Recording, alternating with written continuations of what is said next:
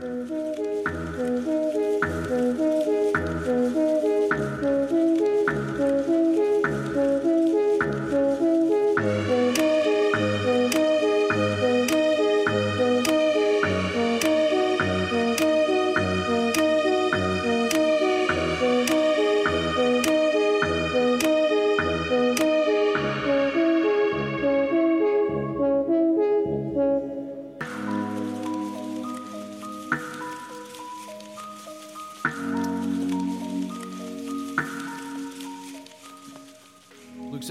is where we're at this morning, and um, want to speak to the subject of a grateful faith.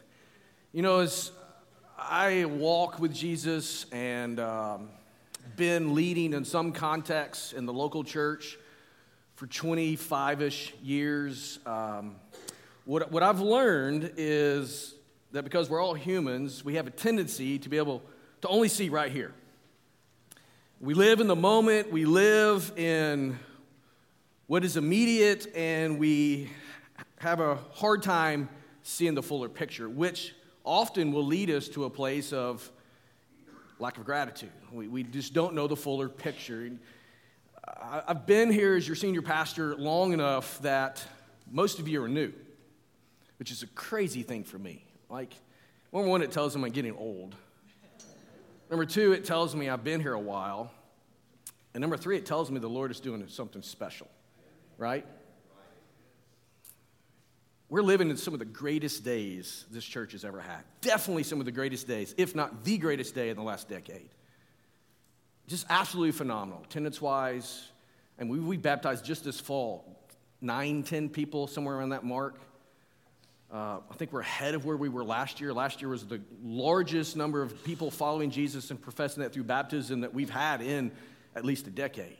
So we're walking and living in some really, really good days, but uh, sometimes we just don't see it. Like it's right here. We just see the immediate. We see what's happening this week and maybe the next week. And, and some, you just haven't been here long enough to know the story. And so I sit in that position that I can tell you the faithfulness of God and the faithfulness of God's people. And, and so, as I looked at this passage this week and, and the story of these 10 lepers we're going to get in, man, it just reminds you that gratitude is part of what it means to follow Jesus. Just grateful for what the Lord is doing and has been doing. And we just came out of Thanksgiving which is a wonderful holiday. I think I talked about it last week or the week before of kind of the genesis of how that became a national holiday for us. You know, the first president of our country, the, the Congress came to him and says, We want you to declare a day of Thanksgiving. And George Washington did that. Then it was sort of solidified by Abraham Lincoln in 1863 when he made it an official. Here's when we're going to do that in November.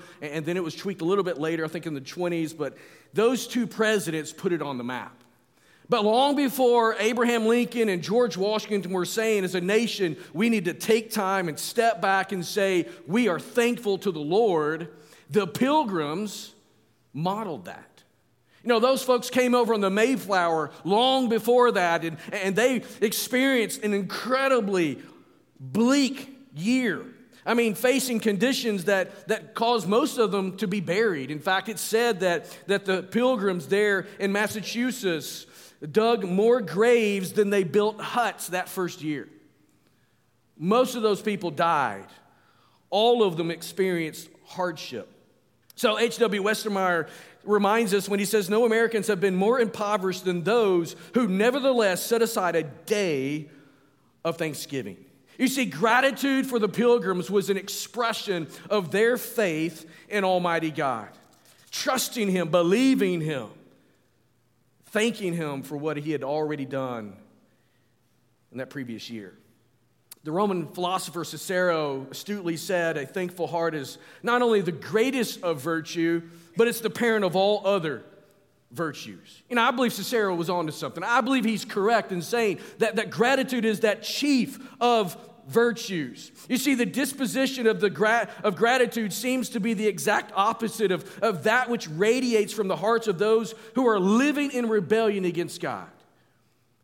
Rebellion of, that they have that's against God radiates itself in selfishness and not selflessness. radiates itself in the priority of self. I want, I will have, I will become. If you look through the Old Testament, you begin to read uh, the prophecy of Isaiah. I would say that many scholars, at least the ones that I've read, would argue that what we see in Isaiah chapter 14, speaking of Lucifer's fall, it's, it's cloaked in the language of Babylon and the fall of Babylon. Most scholars believe and would tell us that here it's hearkening back to Lucifer's rebellion against God and his subsequent fall. You see, Lucifer once enjoyed great favor and great blessings from the Lord, but they were never enough for him. There was never a sense of satisfaction. Lucifer continued to say, I must have, I must be, I must gain. In fact, he was seeking to be God himself. Listen to what Isaiah says in Isaiah chapter 14, beginning in verse 11. He says, Your, prompt, your pomp has brought down to Sheol. It's brought down to Sheol. The sound of your harps. Maggots are laid as a bed beneath you, and worms are your covers. There's a picture for you. How you are fallen from heaven, O day star, son of dawn. How you are cut down to the ground, you who lay the nations low. You said in your heart, I will ascend to heaven above the stars of God. I will set my throne on high. I will set on the mount of assembly in the far reaches of the north. I will ascend above the heights of the clouds. I will make myself like the Most High. Here comes the word from God. But you were brought down to Sheol, to the far reaches of the pit.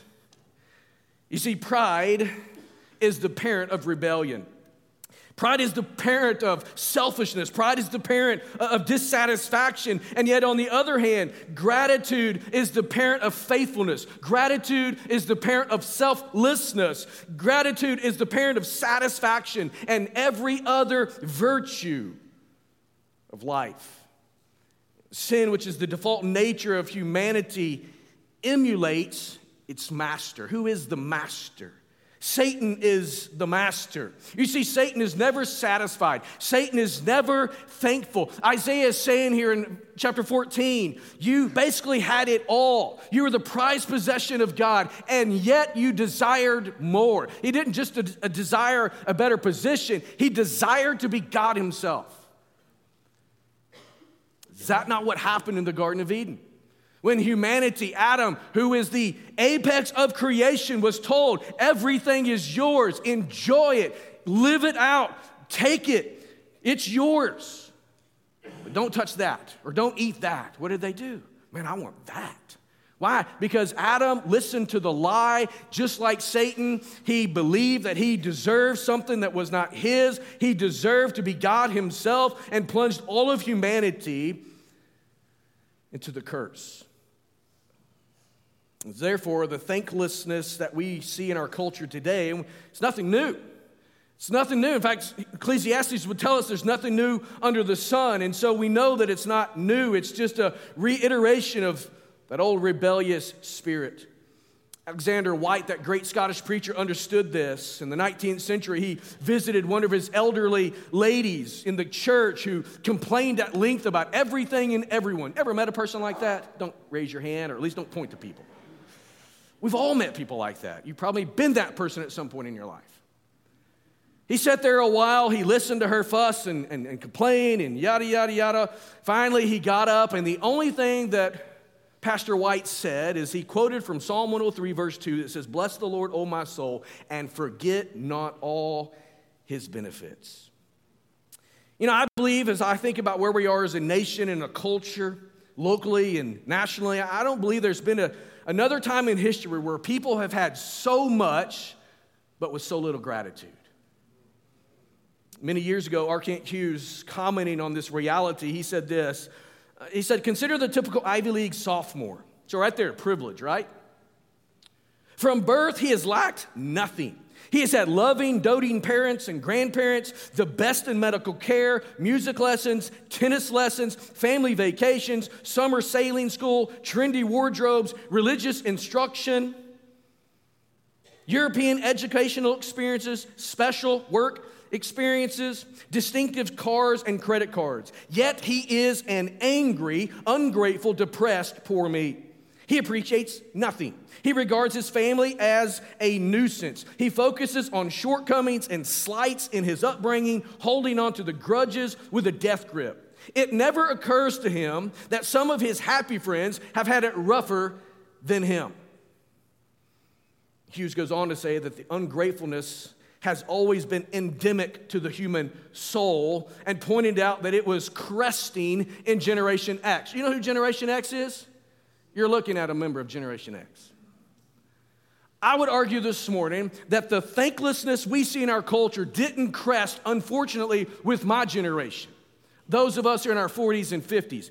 It has gone on and increased in the millennials and now in Gen X. How do I know that? Because you look around the culture and there is such great ingratitude, such great restlessness, such great thanklessness. And so, could it be that many of the societal problems that we would relate to mental health issues are nothing other than the side effects of ingratitude? That we don't understand the blessings that we have, that we don't understand and take to heart that we have a good God who wants to pour his blessing and favor out on us. But instead, we look at all the things we don't have and we say, we want that. Better yet, we deserve that. That I want that, and I'm gonna do everything possible to get that. We're just a bunch of thankless, ingrateful, ungrateful hypocrites. And you say, well, that pastor, you're talking about the people outside the four walls of this church. Not all the time. You see, that, pers- that, that, personality, or I should say, that, that spirit, that heart, isn't just for those outside of the kingdom of God. If we're not careful, it becomes part of the kingdom of God, or at least our approach to the kingdom of God. We're not immune to this disease. The disease of thanklessness can attach itself to any believer if we are not careful and if we are not intentional with our gratitude.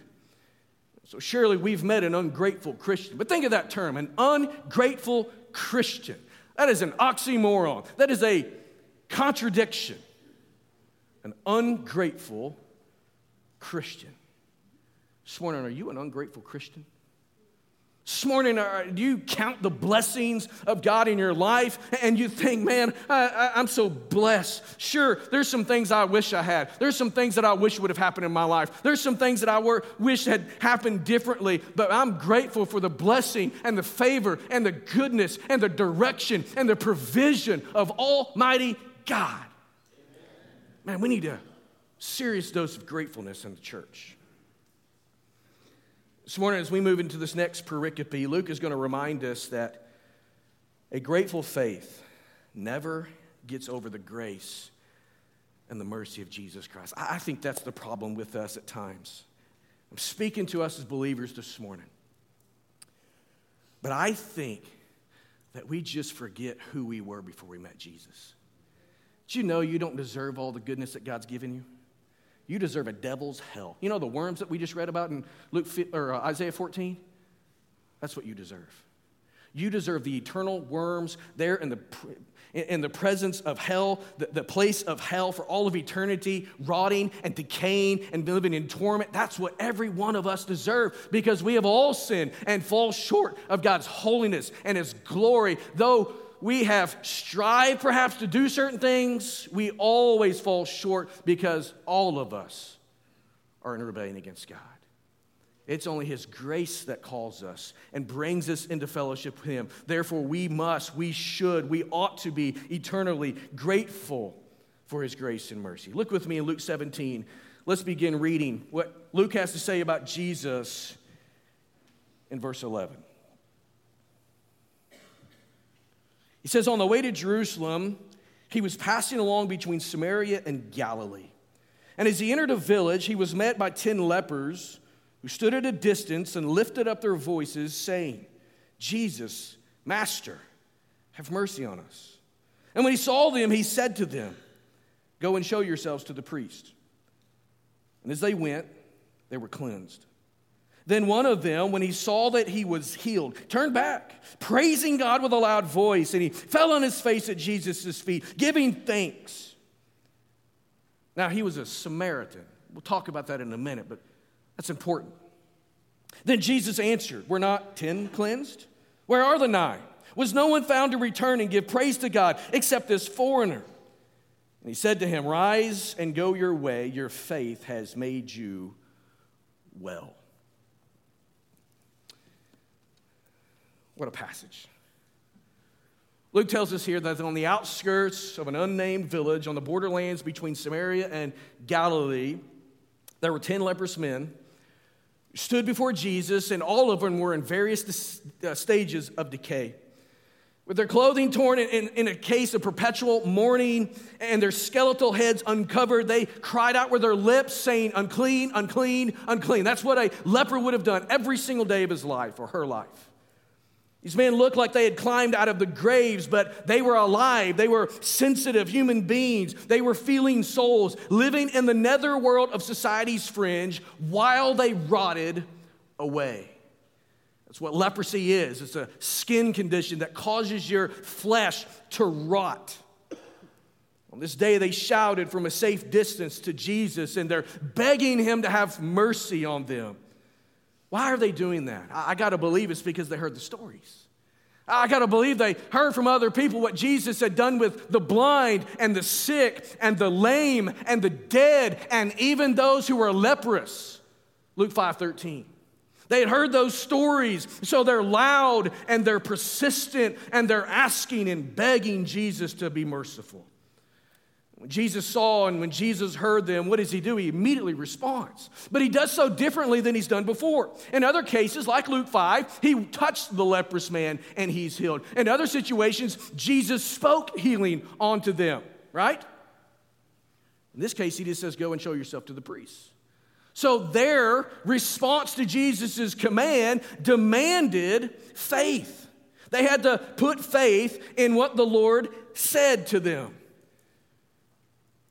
Now, as we think about this story, I think it's right to presume that not all of the lepers were of the same mind. You put 10 people together, you're going to have probably 10 different ideas.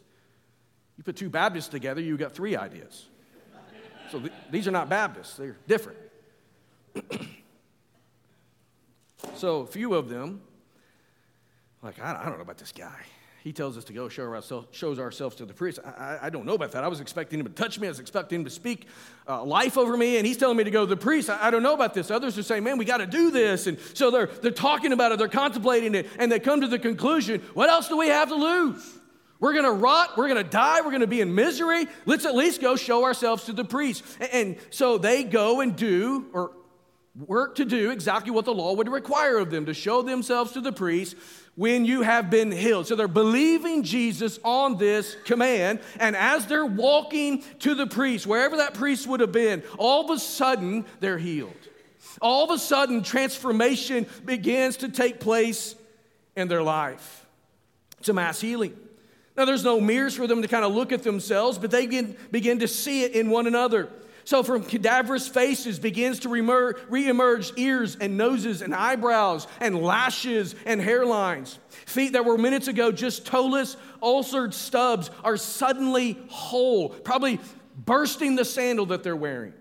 Knotty appendages began to grow fingers. Barnacled skin became soft and supple. It was literally like 10 new births taking place. And so, if you are that person, imagine the celebration you're doing. They're kicking up dust, right? Man, they're having a party. They've been healed, they've been brought from death to life. Luke tells us among the ten was a man who's a Samaritan. Now, John 4 would tell us in other places that normally Jews would have no dealings with Samaritans. This was true of Jews and it was true of Samaritans. They hated each other. They had a racial, not just tension, they had a racial war against one another. And yet, nevertheless, in this situation, these 10 men put aside their racial differences and united around their common misery. What's that misery? We're lepers, we're outcasts. You're an outcast in Israel, I'm an outcast in Samaria. We got a commonality, we need community. We're a leper community. So, a Samaritan and we would presume nine Jews are healed by the Lord Jesus, and the Samaritan is the one who returns. Luke tells us when he did return, this Samaritan, he's not standing at a distance like he did before. He comes up to Jesus. He praises God for his healing and he comes and bows before Jesus' feet. He comes in close proximity.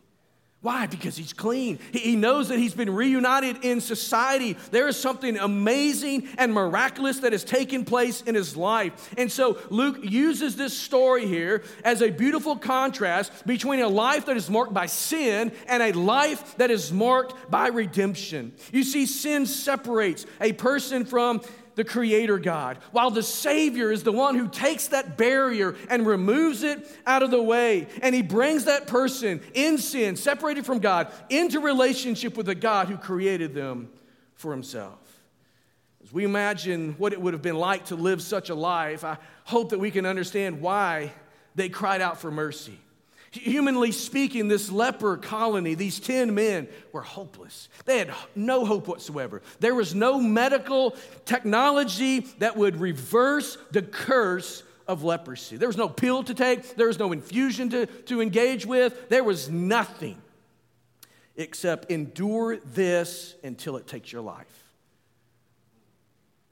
And then they met Jesus. And the one who was hopeless now has hope. So we see this picture, and leprosy in the Bible is always juxtaposed over and against this idea of sin bringing death into the life of humanity. And, and, so we see this picture of hopeless death, resurrection life, and how that all happens. And so when we think about ourselves, I want us to see ourselves in the 10 lepers, destined for death, destined to a hopeless existence and in need of God's great mercy. We see this mercy that's granted, we see from one of the ten a right and proper response, and that is gratitude. This morning, I, want to share with you three actions of a grateful faith that I believe are on full display in this story. First of all, a grateful faith acknowledges the lordship of Jesus. It acknowledges the lordship of Jesus. Look there at verse 13. These men lift up their voices and they said, Jesus, Master. Jesus, Master.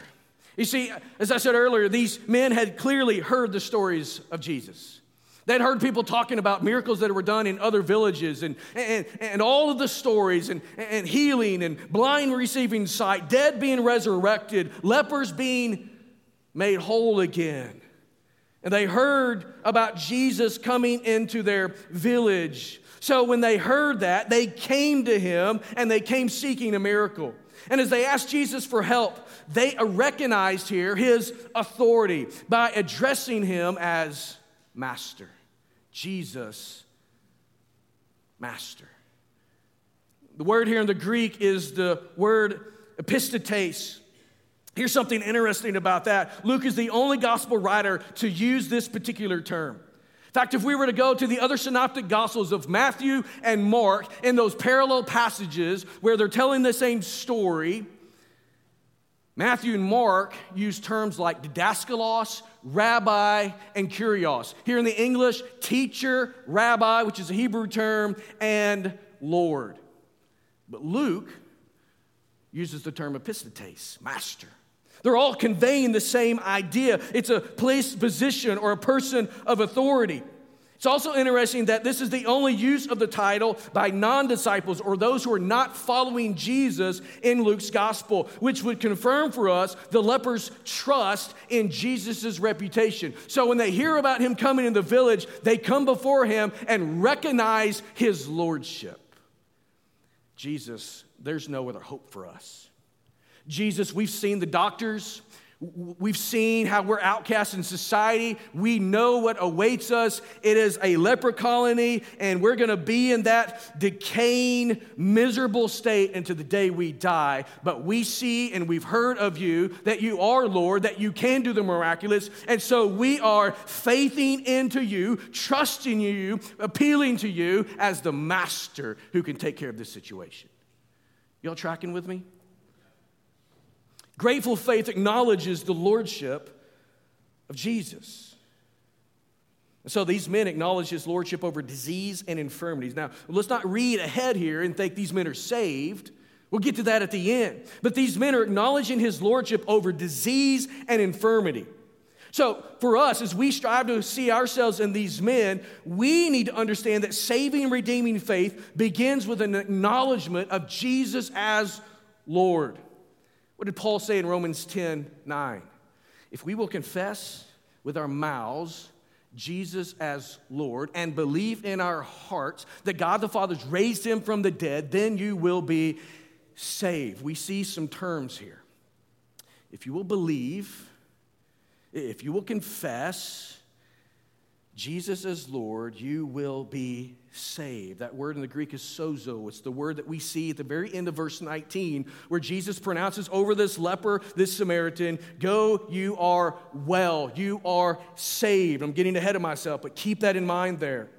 So, as sinners. We're trying to see ourselves in these men as sinners who are separated from God, who created us and desires to know us. Like these lepers, we must acknowledge the lordship of Jesus and the power of Jesus over the terminal disease of sin separates us from God and affects all of us. You see, it's not just the really bad ones that need Jesus, it's everybody. You say, Pastor, I've been in church my whole life. I've been in church since nine months before I was actually took my first breath of air. I'm okay with Jesus. No, you're not. You're dead in trespasses and sins like the murderer and the. Anyone else you want to label out there? Got to be careful. Start throwing labels out. People start throwing those back at me. Jesus is the only one who can cure and remove sin. So there's no cure for leprosy in the first century. So think about this. When a person is diagnosed back then with leprosy, it is a sentence of separation and death. You're now outcast. You're now outside the village or the camp. Likewise, for those who are in sin, there is no earthly cure. You can't come to a Baptist church enough. You can't give enough money. You can't help enough older ladies across the road. You can't do anything to wash that internal sin that's on your heart because it is who you are. It is your nature. You can't buy it away. You can't scrub it away. You can't work it away. It is who you are. It is your nature. It takes the blood of Jesus, it takes the grace of Jesus, it takes the mercy of Jesus to change you. You guys actually believe that stuff because that's weak. Man, that's, you ought to get excited about that this morning because that's where all of us have been. Those of us who know Jesus, that's where some of you this morning are. You're dead in your trespasses and sin, and you need the gospel of Jesus Christ. You need the cleansing power of Jesus upon your life. You need to be brought from death because you're a spiritual leper outside the camp of God, and He wants to bring you in. How do you do that? Jesus, have mercy on me. Jesus, have mercy on me. And when you receive the mercy of God, you know how you'll know you've, you've received that mercy and grace? There will be a gratefulness that wells up within you. There's a second action I want you to see. A grateful faith asks and believes Jesus for healing. Verse 13 goes on to say, Have mercy on us. These 10 lepers asked Jesus as the master to have mercy on them. So, this call here for mercy is a request to someone of superior position to show compassion. We see this word and this appeal for mercy frequently without the Gospels. Matthew uses it often Matthew 9, Matthew 15, Matthew 17, Matthew 20. So, here by asking of Jesus or for Jesus to have mercy on them, these men were pleading to be instantly healed, and we grammatically would see that in the way the verb is presented in the text. You also could see it in the in the fact that they're raising their voices. It's not just because they're a long ways off, they're raising their voices because they understand Jesus, if you don't touch my life, I'm done. Done. So they ask and they believe Jesus for healing. These men asked Jesus for mercy. See, they believed he could and they believed he possibly would heal them of their terminal disease and their suffering. They believed the stories being told about Jesus and his miracles. Perhaps they had even known the man, the leper in Luke 5, that Jesus touched his skin and he's immediately healed. Perhaps they knew him from their leper community. And they wanted a piece of that. So they asked and they believed Jesus for the healing his transformation was undeniable. And like these lepers who were healed, when Jesus forgives a man, a woman, or a child of sin, there is an undeniable transformation that takes place. That old sin that you, you once had and that old nature you once modeled, that old lifestyle goes away and it's replaced with a new life and it's replaced with a new lifestyle. That's what 2 Corinthians 5:17 tells us. The old has passed, behold, all has become new. There's a transformation here's what we have in the church today we have people saying, I'm a follower of Jesus, I love Jesus, I've been transformed by Jesus. But if you did a serious assessment of their own lives, you would see little to no transformation. You just see people that said words, made professions, talked the talk, did the thing. Here's a man that asked Jesus, believed Jesus and Jesus did something monumental. So Jesus tells these men to go and show themselves to the priest. They did just that. So while stumbling down the road, you mean think about it. You got toes that have fallen off. You've got skin that's just hanging. You you got all that. It's not a it's not a fast walk to wherever the priest is. They're stumbling down the road, and that healing takes place. And all of a sudden, man, miracle becomes evident. Again, Paul says in Romans 10 9, if you believe or if you confess with your mouth that Jesus is Lord and you believe in your heart that God is raised from the dead, you will be saved. So, saving faith is believing that Jesus, as the Savior, has paid your sin debt upon the cross and he's been raised from the dead as the conqueror of death. We just baptized two, two guys this morning. You know what that baptism pictures? The death, burial, and resurrection of Jesus. Uh, Jesus, who went to the cross, was crucified. He was literally killed. He was put in a grave. As we put a person under the water, it's a picture of his death and his burial. As we bring that person out of the water, it's a picture of the fact that Jesus is no longer in the tomb. He's resurrected to everlasting life. It's also a picture of that person who has faith into Jesus, the fact that they have died to their sin, they have died in Jesus Christ. And so, as we put that person under the water, as I put Easton under the water this morning, it's a picture of Easton, who has died to his sin. He's been buried in that sin, but he's been resurrected to new life because Jesus has changed his life. That's what saving faith is. Man, I gotta hurry. There's the third action. A grateful faith adores Jesus with a humble and grateful heart. Ten lepers are healed of leprosy, but interestingly, only one returns to express gratitude to say, Thank you, Jesus. He's a Samaritan. What does that mean? He's an outsider. The miracle of his healing necessitated two thank yous. Luke tells us that the first thank you he offers is he praised God. The second thank you he offered was he comes and he bows before Jesus' feet and is expressing his gratitude. Here, here's what we know of this young Samaritan, this new believer in the faith, this new follower of Jesus. He didn't yet have his theology formed. You say, what do you mean by that? To praise God the Father and to praise Jesus Christ is to praise the same God. That's what's happening here. And so he does what he knows. He expresses thank you to the Father because he knows that whatever Jesus is doing is an extension of the ministry and the love and the grace of Almighty God. And so Jesus, for him, is probably just a mediator. He's just a prophet. He's just a teacher. He's a miracle worker. But he knows God's behind it. And so he praises the Father and then he comes and says, Thank you, Jesus, for that. And today we understand that Jesus is God. He is the Savior. He is our mediator between us as sinful humanity and God the Father. This man adores Jesus with a humble and grateful heart. Why is that? It's because the Lord had changed his life. And because of that reality, this man could not help but adore him from this humble and grateful disposition. What does Luke want us to see here? He wants us as his readers to identify with the Samaritan's faith.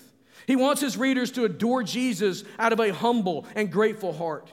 His grace and his mercy deserve it. It's interesting as you look at this that Jesus does not demand praise and adoration. But when he sees that just one man returns, he says, Where, Where's the other nine? Why, why didn't they turn? I, ten came, ten were healed, one returns to express gratitude. Where are the ten? Where are they that been healed? Why is it that just the Samaritan has returned? He didn't demand it, but he expects it. Why does he expect it? It's because everything Jesus does in the life of a human being is worthy of his glory. It's worthy of his adoration. It's worthy of his praise because Jesus never does anything that's insignificant. Where are you at this morning? Coffee's back there. I'm almost done, so maybe we can get through it, but man, that's, that's something to get excited about. What has Jesus done in your life that's worthy of his praise? Pastor, man, I tell you, my wife and I, we were, we were at odds a couple years ago, and, and man, if it wasn't for the grace of God and the people he brought into our lives, we would be divorced today. Is that your story? You have grounds to praise the Lord for that. Pastor, I, I was a hellion. I, I was destined to a place of eternal hell and damnation. My life was horrible, miserable. I was just a wreck, and Jesus met me, and I've never been the same since. That's your story? Is that your story? I will teach you.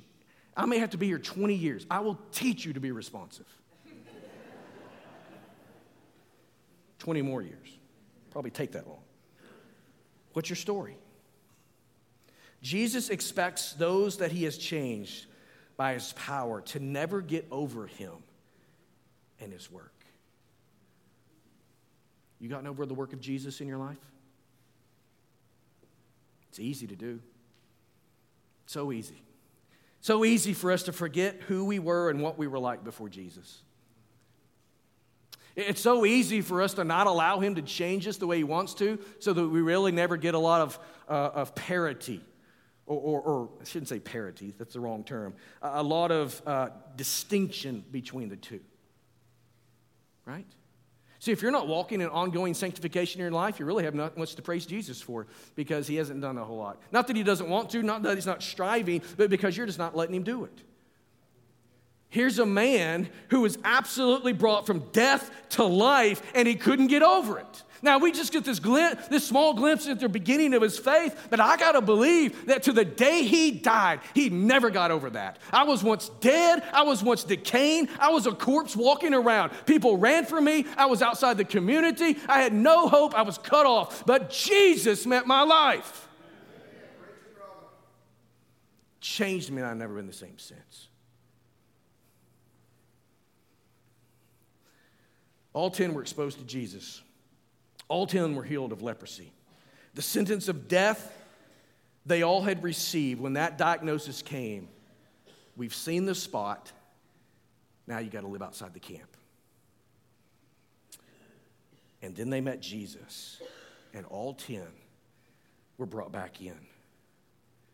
All 10 had a hopeful future. All 10 could say, I have the propensity to live a long life and see my grandchildren and my grandchildren's children. Oh, isn't that a glorious thing? I can't wait to be a grandpa. I'm not hurrying my daughters up for that, they're a little young. But I can't wait. I think I'm going to be the greatest grandpa. My wife's going to be the greatest nanny, Mimo. I don't know what we're going to call her, but I don't know what that term's going to be, but it ain't grandma and it ain't granny. But. Um, it's one of those. Mrs. Taylor. They'll call her Mrs. Taylor. I can't wait for that. Here are men who have a new hope in their life. They thought they were dead because they were. Then they met Jesus. But not all of them were eternally changed. You see, they met Jesus and he temporarily changed their life. He changed their life physically for this world. So we know from history that every single person outside of like two or three, maybe four people in all of the history of humanity faced a physical death, right? Enoch walked with God and he was not. Elijah was caught up in a whirlwind. There, there are some people who never faced physical death, but the vast, vast, vast majority of uh, those in history, and all of us here, I can dare say, will physically de- die if Jesus tarries any longer. These men faced death but they had hope until that day. So they're physically changed, but only one was spiritually changed. How do we know that? It's because we get to verse, verse 19, and Jesus asks the question, Where are the other 10? And why, why, are they not here? Why are they not praising God? Why is it only this foreigner? And he says to them, Rise and go your way. Your faith has made you well. Sozo is that Greek word. It means to save, it means to deliver. So when Jesus said, Go and show yourself to the priest, they had an opportunity to believe Jesus and to act on his command. They did so. It brought physical healing, but the man who had true faith, faith in Jesus, returns in gratefulness to Jesus, and that is an expression of the fact that when he believed Jesus on the road for his physical healing, he was believing on Jesus for his spiritual healing. So he died physically, but he never will die spiritually.